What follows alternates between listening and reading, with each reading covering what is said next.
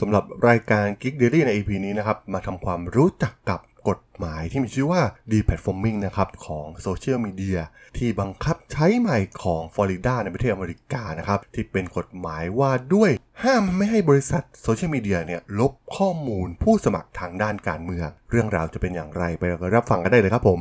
You are listening to Geek Forever podcast. Open your world with technology.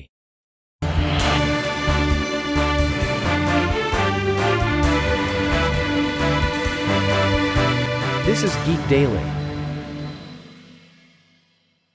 สวัสดีครับ ผมดนทราดนจากดดนบล็อกนะครับ และนี่คือรายการ Geek Daily นะครับ รายการที่มาอัปเดตข่าวเรื่องราววงการธุรกิจเทคโนโลยีและวิทยาศาสตร์ที่น่าสนใจ ที่ผมจะมาเล่าให้ฟังผ่านรายการ Geek Daily สำหรับใน EP นี้นะครับ ก็มีประเด็นหนึ่งที่ว่าด้วยเรื่องกฎหมายใหม่นะครับ ถือว่าเป็นเรื่องที่ค่อนข้างน่าสนใจเลยทีเดียวนะครับ เกี่ยวกับกฎหมายที่มีชื่อว่า Deplatforming นะครับของอรัฐฟลอริดาในประเทศสหรัฐอเมริกานะครับที่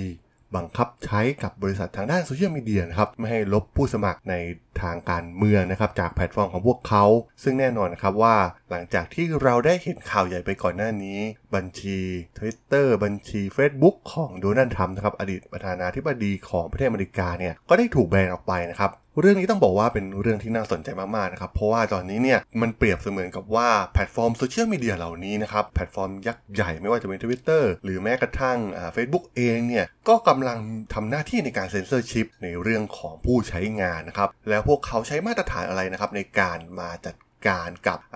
user ที่อยู่ในระบบของพวกเขา ซึ่งแน่นอนนะครับว่า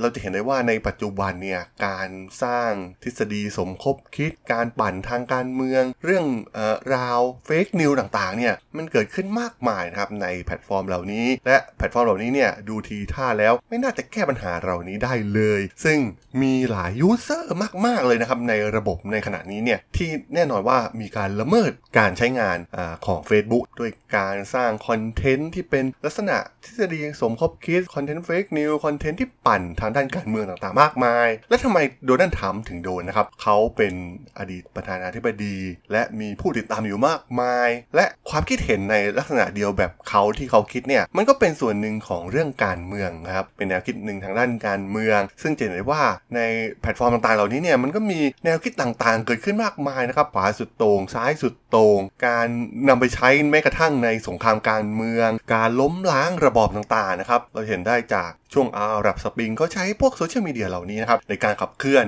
รูปแบบของการต่อสู้กับทั้งรัฐ หรือแม้กระทั่ง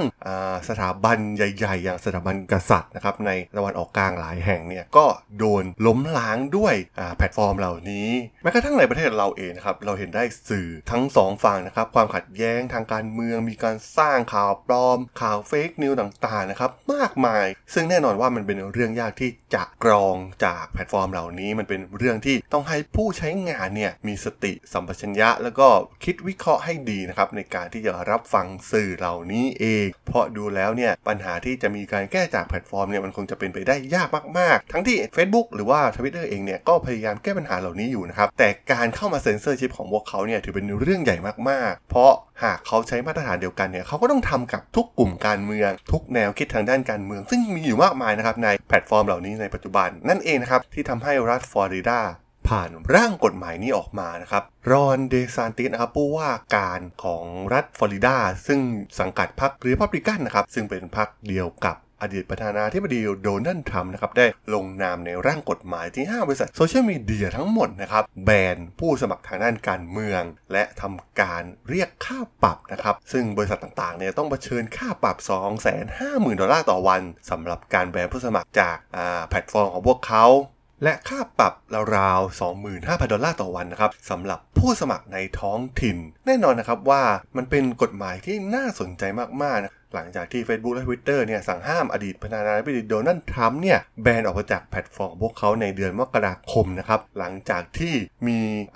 ผู้สนับสนุนของเขาเนี่ยเข้าไปปิดล้อมหน่วยงานของรัฐ รวมถึงบริษัทยักษ์ใหญ่อย่าง Amazon Web Service นะครับที่ระงับ web hosting ของบริการอย่าง Parler บริการแพลตฟอร์มเครือข่ายสังคมแบบอนุรักษ์นิยม ในช่วงเดือนเดียวกัน มันถือว่าเป็นเรื่องที่น่าสนใจ เพราะมันเป็นการแบนแนวคิดทางการเมืองแบบหนึ่งนะครับซึ่งก่อนหน้านี้เนี่ย Facebook ไม่เคยทำมาก่อนเพราะว่า Facebook หรือ Twitter เองเนี่ย ค่อนข้างที่จะเปิดเสรีนะครับเขาคิดคอนเซปต์หลักของแพลตฟอร์มของพวกเขาคือการเปิดบริการเสรี ให้ทุกคนเนี่ยมีสิทธิ์มีเสียงเท่าเทียมกัน และก็มีการใช้แพลตฟอร์มพวกเขาเนี่ยล้มล้างรัฐบาลไปหลายรัฐบาลแล้วนะครับในช่วงหลายปีที่ผ่านมา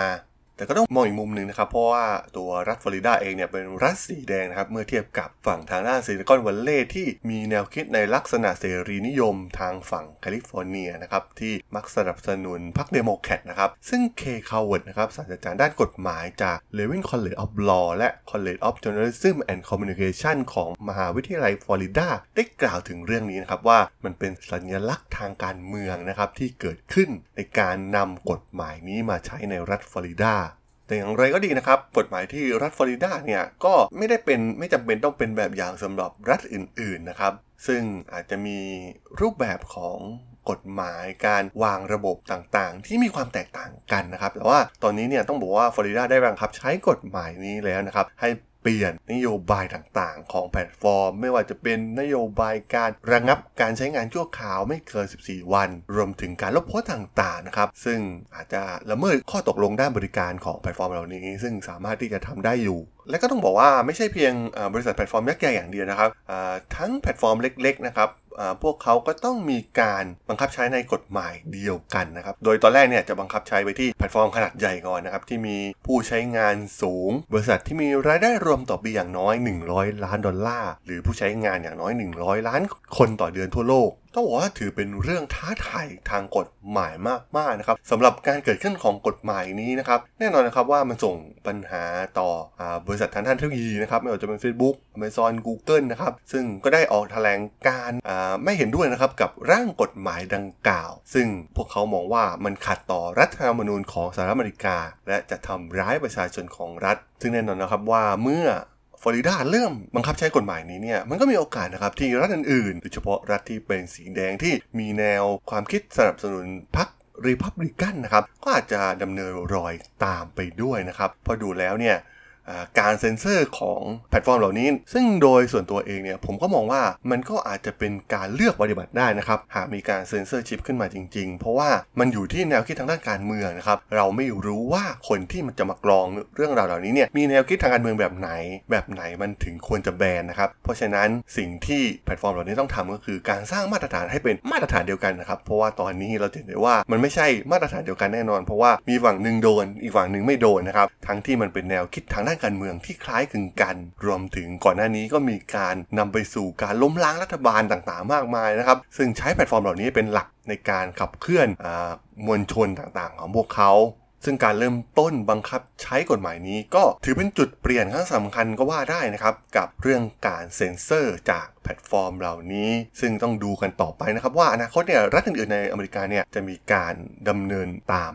สิ่งที่ฟลอริดาทำหรือไม่ ซึ่งหากมีการปรับ ตามสิ่งที่ฟลอริดาทำเนี่ยก็ถือว่าเป็นการเปลี่ยนแปลงครั้งสำคัญเลยก็ว่าได้นะครับ ของการบังคับใช้กฎหมายกับแพลตฟอร์มเหล่านี้ในอนาคตนั่นเองครับผมสำหรับเรื่องราวของกฎหมายใหม่อย่าง deplatforming นะครับของรัฐฟลอริดาเนี่ยผมก็ต้องขอจบไว้เพียงเท่านี้ก่อนนะครับสำหรับเพื่อนๆที่สนใจเรื่องราว ข่าวสารวงการธุรกิจเทคโนโลยีและวิทยาศาสตร์ใหม่ๆที่น่าสนใจก็สามารถติดตามมาได้นะครับ ทางช่อง Geek Forever Podcast ตอนนี้ก็มีในแพลตฟอร์มหลักทั้ง Podbean Apple Podcast Google Podcast Spotify YouTube แล้วก็จะมีการโหลดลงแพลตฟอร์ม Blockdit ในทุกตอนอยู่แล้วด้วยนะครับ ถ้าอย่างไรก็ฝากกด follow ฝากกด subscribe กันด้วยนะครับ แล้วก็ยังมีช่องทางนึงในส่วนของ Line แอดที่แอดทราดน